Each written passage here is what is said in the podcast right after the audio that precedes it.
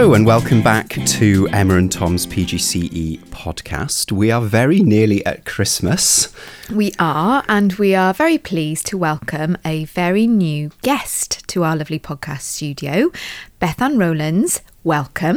Thank you very much. Would you like to just um, tell our listeners a little bit about who you are? Um, you are our colleague at Cardiff Met, so a little bit about what you do okay. before we talk about your research. Okay, so I'm a lecturer here at uh, Cardiff Met. Um, I teach on the BA Primary Education with QTS course. I do it through the Welsh medium and with the English medium. I also lecture here with the PGC Primary and PGC Secondary. I used to be a teacher, teacher for 20 years, and then I've worked in University of South Wales before coming here to Cardiff Met. And would it be fair to say that you are an early career researcher? I'm a very early career researcher. I hadn't researched in my 20 years of being a primary teacher. I hadn't researched really in that role. I'd only started to research once I started in the university. So I've been in the last two years active researcher. Diolch yn fawr iawn. Thank you very much. And I think it's important to say that we have an award winner in our midst. We do. We're bowing down to you, Bethan. Not at all.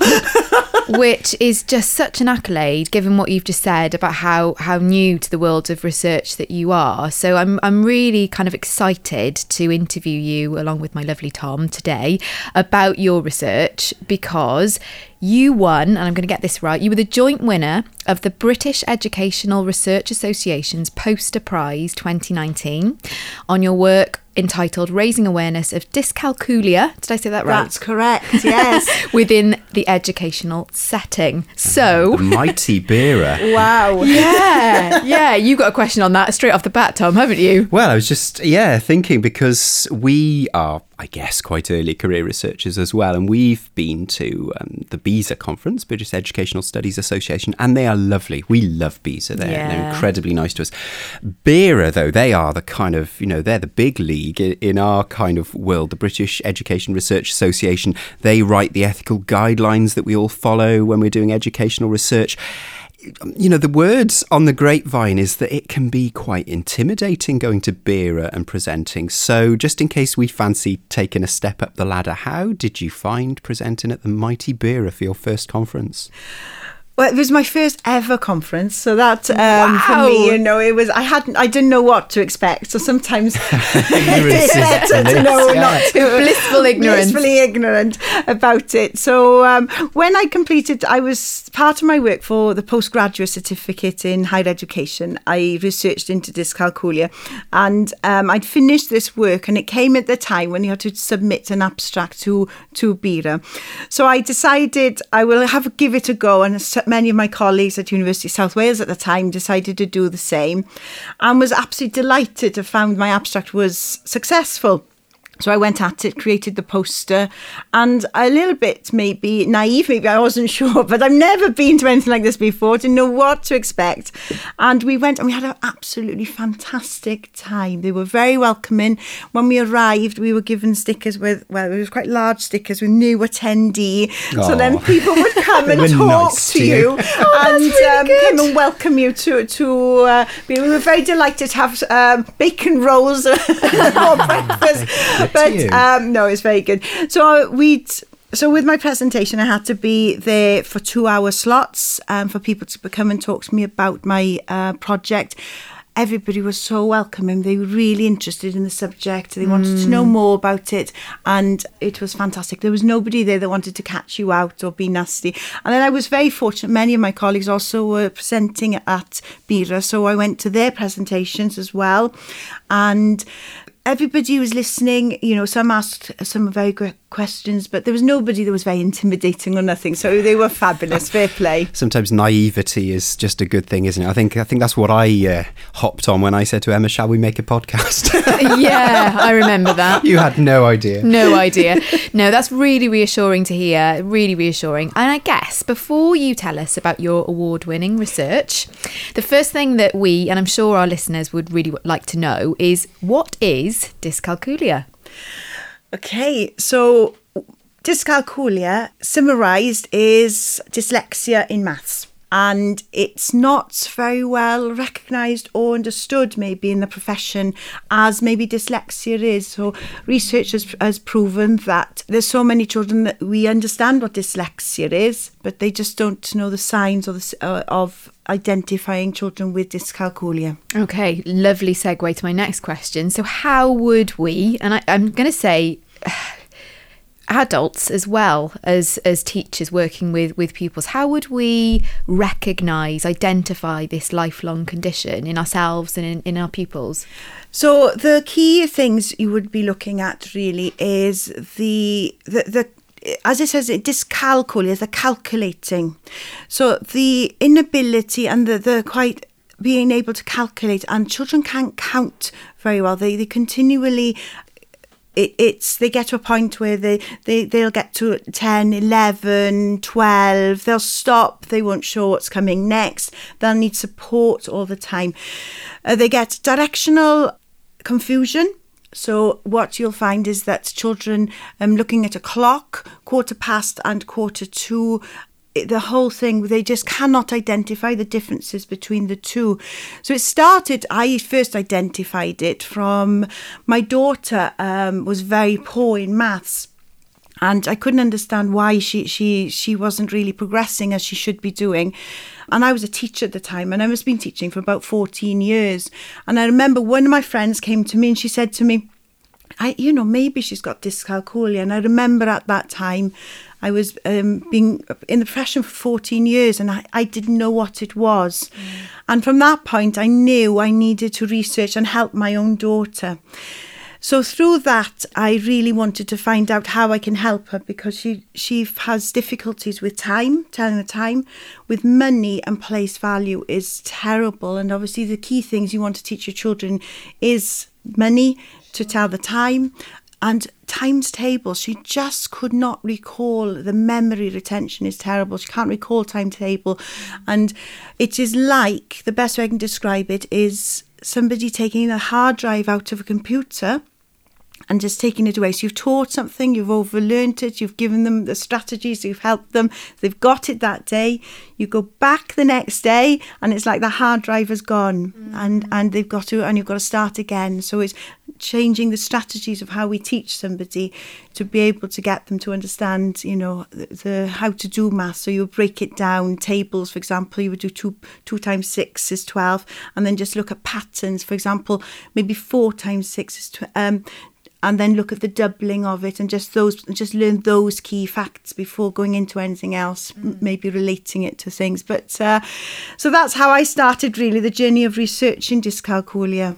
And you mention um, in your research that very few teachers uh, are trained to work in this field and a real discrepancy between our you know our understanding recognition of dyslexia um, in comparison with dyscalculia. Why do you suspect this is is lack of training, uh, lack of awareness, I think, at the moment. I think there's lack of funding and in research at the moment in this area many researchers say themselves, you know, um, that it's time that dyscalculia caught up with dyslexia. Mm. You know hmm. that we do need to raise awareness. You know, if we, uh, I think if you ask any anybody, do you know what dyslexia is? I think the majority of us would acknowledge that. But when it comes to dyscalculia, mm. I don't think we do, and there's a lack of research um, and time in it at the moment. And so, really, I wanted to raise awareness from a personal perspective of my daughter, who who really finds it difficult in maths. Mm and would benefit from these strategies in supporting children in multisensory approaches, really, and teaching them multisensory approaches.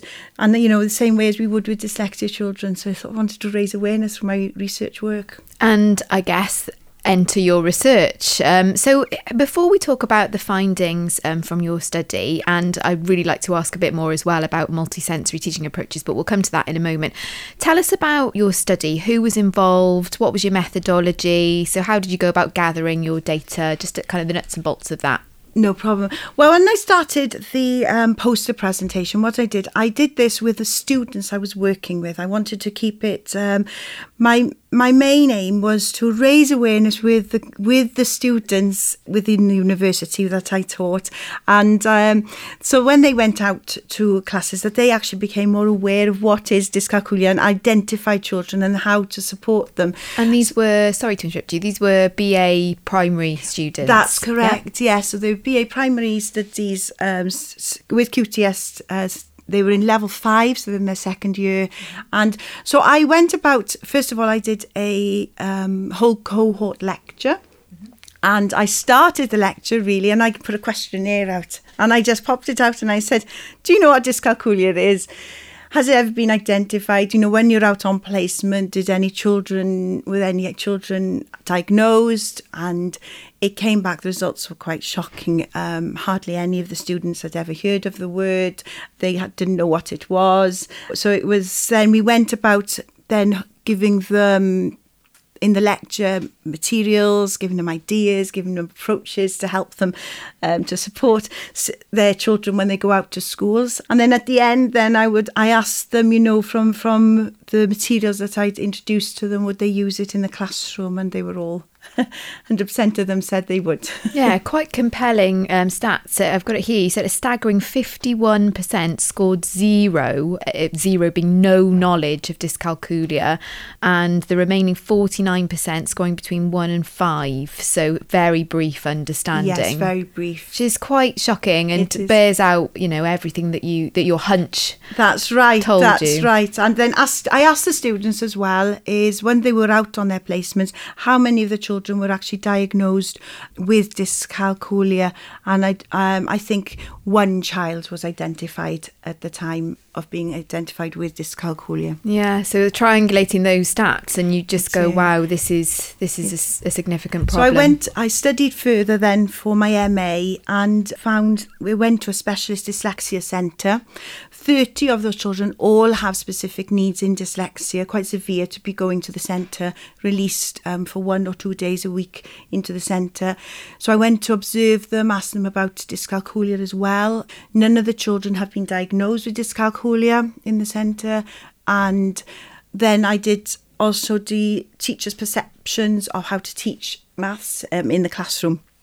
And what we also found is that by, I went around schools locally in Cardiff, and from all the schools and all the teachers I'd interviewed, it, it to about 1,200 children, all within Cardiff, and not one student has ever been diagnosed with dyscalculia. Wow. Shocking, shocking stats, really. So, you mentioned in, in your research that you used multisensory teaching approaches and you modelled those and used those with your BA primary students. Can you tell us a little bit about those strategies and what they involve? Yes, of course, of course. So, multisensory is getting them to be when we're teaching that we must use more than one um, one sense. So really using resources, being hands-on. So the more resources you use, the better. We can use IT to support. Children can record um, a method so then they can go back maybe and replay what they've done to remember how to do a certain strategy. So it's trying to get them to explain the process mathematically. Um, maybe they're writing it down, and also they can record how they say it on, on an iPad. Um, using l- as many resources as you possibly can. You know, they do say it's visual, tactile, sensory, supports children so much more, and they grasp maths better by, by using um, multisensory approaches. I was really heartened um, to see that part of your research involved asking the students themselves for recommendations about raising awareness of dyscalculia. Um, how important was it to get your student teachers' views? It was very important and it helped a lot with my research to have their views. You know, the lack of knowledge in schools, as one of my students says, lack of knowledge in schools when it could be as common as dyslexia, need to spread the word, which is a really powerful quote from one of the students. They were fabulous and and also I introduced uh, dyscalculia in the additional learning needs conference here in Cardiff Met and the students were absolutely fantastic they they went to Twitter went to social media, we got the message out, and the the tweets from that particular day was astounding. And you know, it was it's so nice to to feel that support as well. You know that they also believe that you know people need to be aware of it and how to help students. So they've been absolutely fantastic comments. I don't know if this is a bit of a controversial question, a thing I'm known for asking in these podcasts, but thinking about this difference you've pointed out between dyslexia and dyscalculia, I, I'm I'm thinking about people who've come out and kind of condemned the almost the fashionability of saying, "Oh, I'm rubbish at maths." You know that it's almost okay to say that, and trying to get to the bottom of of why there's just so little understanding of the exist- existence of dyscalculia. Do you think there's just a bit of a, a, a, sort of feeling somewhere in, in society that some people are just rubbish at maths and hey ho, and that's something that. Do you know it's very interesting at. for you to say that because when I was doing my MA work, one of the teachers' perceptions, he said, you know, um, his words were, "It's as if people say it's okay yeah. to be rubbish at maths, but you'll never ever admit that I can't read." Yeah. And and for me that hit home to be honest. Um, it is true. And you'll find, and I've had it so many times sitting in parents' evening, and they'll say to me, Oh, I'm rubbish at maths. So my daughter's rubbish at maths as well. And I just think, my gosh, you you need to, you know, aspire and you need to say you can do this. You know, that is is statistically, you know, 49% of our adults have maths equivalent of an 11 year old. So so the maths, it's just astounding the results at the moment that, you know, I think this is why also dyscalculia has gone undiagnosed. Adults are suffering and, and also not getting the support needed with, with poor numeracy skills. And um, it's it's it may be something that hopefully with raising awareness money might be invested to hopefully be able to find out get some assessments done properly formal um, diagnosis you know to, to identify these children and I think thinking more controversially again, there's a very big push, uh, I would say, in the UK, and I would imagine worldwide, in developing pupils' literacy and numeracy and here digital competence skills. And I wonder about the way we test numeracy. Um, we test our, our student teachers when they come into this institution. I, I believe they do it in most UK institutions for teacher training, and it's a 30 minute test. And I wouldn't say it's particularly multi-sensory. So I just wonder what your views are on, on how we test for for numeracy skills and whether you think it's the right way. That's true, yes. Um, so we, uh, they do get tested. They have to do their audits, and um, it is it's difficult maybe to comment because I think it's it's a Welsh government requirement and yeah. you know to come into the profession. Um, to be a teacher, I think you do need um, strong literacy and numeracy skills, and I suppose there are maybe ways to identify. There are no opportunities to be multisensory. There are no opportunities to be visually. It has to be quite quick mental maths. So, as a teacher, but we do need good math skills uh, to be able to deliver the lessons correctly. But testing from you know when you think these poor children they have to be sometimes do 30 second challenges that pressure you know not every child performs well under those circumstances you know and sometimes you think about their well-being as well you know that they, that feeling possibly, you know, those that achieve brilliant, but those that are underachieving and, and failing, you know, and not getting those answers right, you know, it's very, very difficult for those children. It's not an easy one, is it? It's how not. how we measure it is is always the age old uh, problem, isn't it, with it's education? True. Okay, um, I just would like to know. Uh, we've we talked a lot about your your findings, but what were your most compelling findings from from this research? I think the most compelling findings for me was, and also linking to my MA work really, is the lack of diagnosis um, for dyscalculia. That I think we're far off for children having the formal diagnosis that currently, you know, there isn't a formal assessment. You know, when I was talking in the dyslexia centre that they use to be able to identify it. So when children are suffering from uh, unable to do maths very well, you know, obviously we refer to the educational psychologists, but I don't think there's a formal assessment at the moment. And I would really love to research further into this formal assessment that they would need to require to do to, to have a diagnosis that children badly need, really, you know, to help and support them in the classroom. So it's, I think that was the shocking results for me that, you know, of over the thousand children that uh, were in the schools here in Cardiff, and that, and, you know, there's only a small section, really, a sample that I'd asked, but it was still quite shocking that there's no diagnosis in Cardiff. And circling back to the initial point about research, I mean, you mentioned you were a primary teacher for 20 years and you're still kind of early career with your research work. We know that here in Wales and more widely, there's a push to get uh, more research into schools, more teachers as active researchers.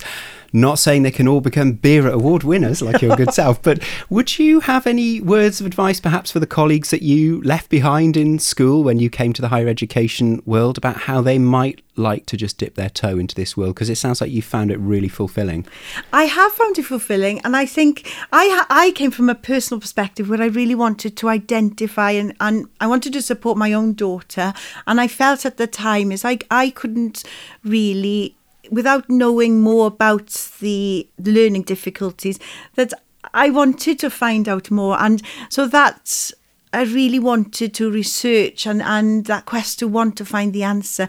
So it was, I enjoyed the research work I did once I started university. The one thing I find is the time, the time you need to research properly, the time and the opportunities given to go out and do the research work because, you know, teachers are such busy people, such a busy profession, and you give 100% to your children. So any time you have left, I think you're preparing and planning for them. And I, I never found that time when I was a teacher to find that time to research. And I think I was fortunate enough. I really wanted to start uh, my career in higher education and to be given that opportunity and that time. So I think, you know, so many teachers out there, given the time, would uh, give so much to research work and be valuable um, contributors to, to the profession. But time is needed and money. agreed, agreed. Strong sentiments there. Thank you, Bethan. Okay, well, that was a lovely deep dive into your research, and congratulations again on your award, Thank and good you. luck with your future research. Now, we've got our regular slots, and you're going to be contributing to two of these. Thank you. And, and our first one is about well-being. So, tell us, Bethan, how do you look mm. after your own well-being? I try to set a time in my day where I think, right, work stops now.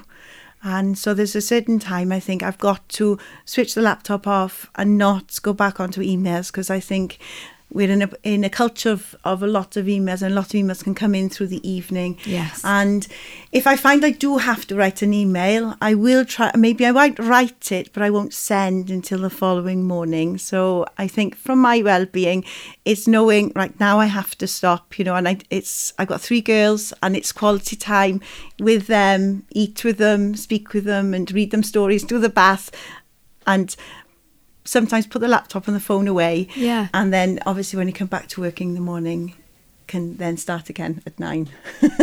so my, my advice would be to uh, have specific times where you think, right, I've got to stop working now and spend that quality time for yourself as well. Set those perimeters. You have the power. you do. You often don't feel like you have, but you really have.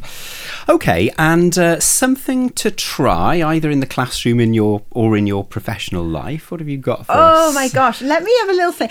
Now, as a classroom teacher, one trick I always used to have for the children, I used, and they used to love this, is it's to do really with behaviour management and trying to get the children to quieten down. So, if the class are quite noisy, my advice to any student teacher is don't go and raise your voice above them, bring your voice below them, come quieter.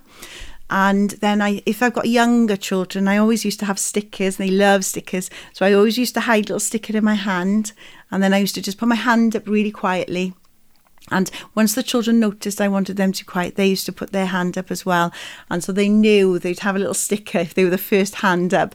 And your your class will get very quiet very quickly when they know there's a little reward of a sticker in your it just- hand. It reminds me of going to the dentist, and I got really sad when I hit something like 17 or 18 and I wasn't allowed a sticker after going to the dentist. I think uh, a sticker is, is all right by me, whatever age you are. there we go. Stickers for all. okay, um, so I'm going to hand over to Tom now, who's got something that he's been reading. Well, it's actually not something you've been reading; it's something you've been listening to. No, we're going to widen Tom? it out, yes, to things we've been listening, and I know you've listened to this as well. I have. because I've uh, recommended it to you. I have. I was struck really early on in my time in the classroom um, at, at the similarities between teaching and journalism. I, I always found journalism quite an interesting uh, line of work, and the more I thought Funny about that. it, yeah, here we are sending out a podcast. Um, the more I thought about it, the more I thought, yeah, actually, as teachers, we take you know a really complicated, uh, you know, messy kind of thing, and we try to package it up in such a way that, that people can kind of understand it, and, and it gets kind of given out in a, in a lesson. And so I quite early on started drawing my inspirations from the world of journalism, and I've continued doing that. I mean, I've obviously continued doing that in this version of the podcast, and I actually had an early version of the podcast which I used to send out when I was a teacher as well, far before podcasts were a thing. And there's a series of interviews with well-known journalists out there. It's another podcast. It's called Media Masters, and uh, they're they're okay, but every now and again you get an absolute gem. And I really enjoyed a recent episode of Media Masters in which they interviewed uh, the BBC's Middle East editor Jeremy Bowen, who is a very veteran um, journalist, obviously of some trouble spots. You know, if you think Year Nine on a Friday afternoon is bad, you should probably try uh, bringing the news from the Israel-Palestine conflict to the the tea time audience.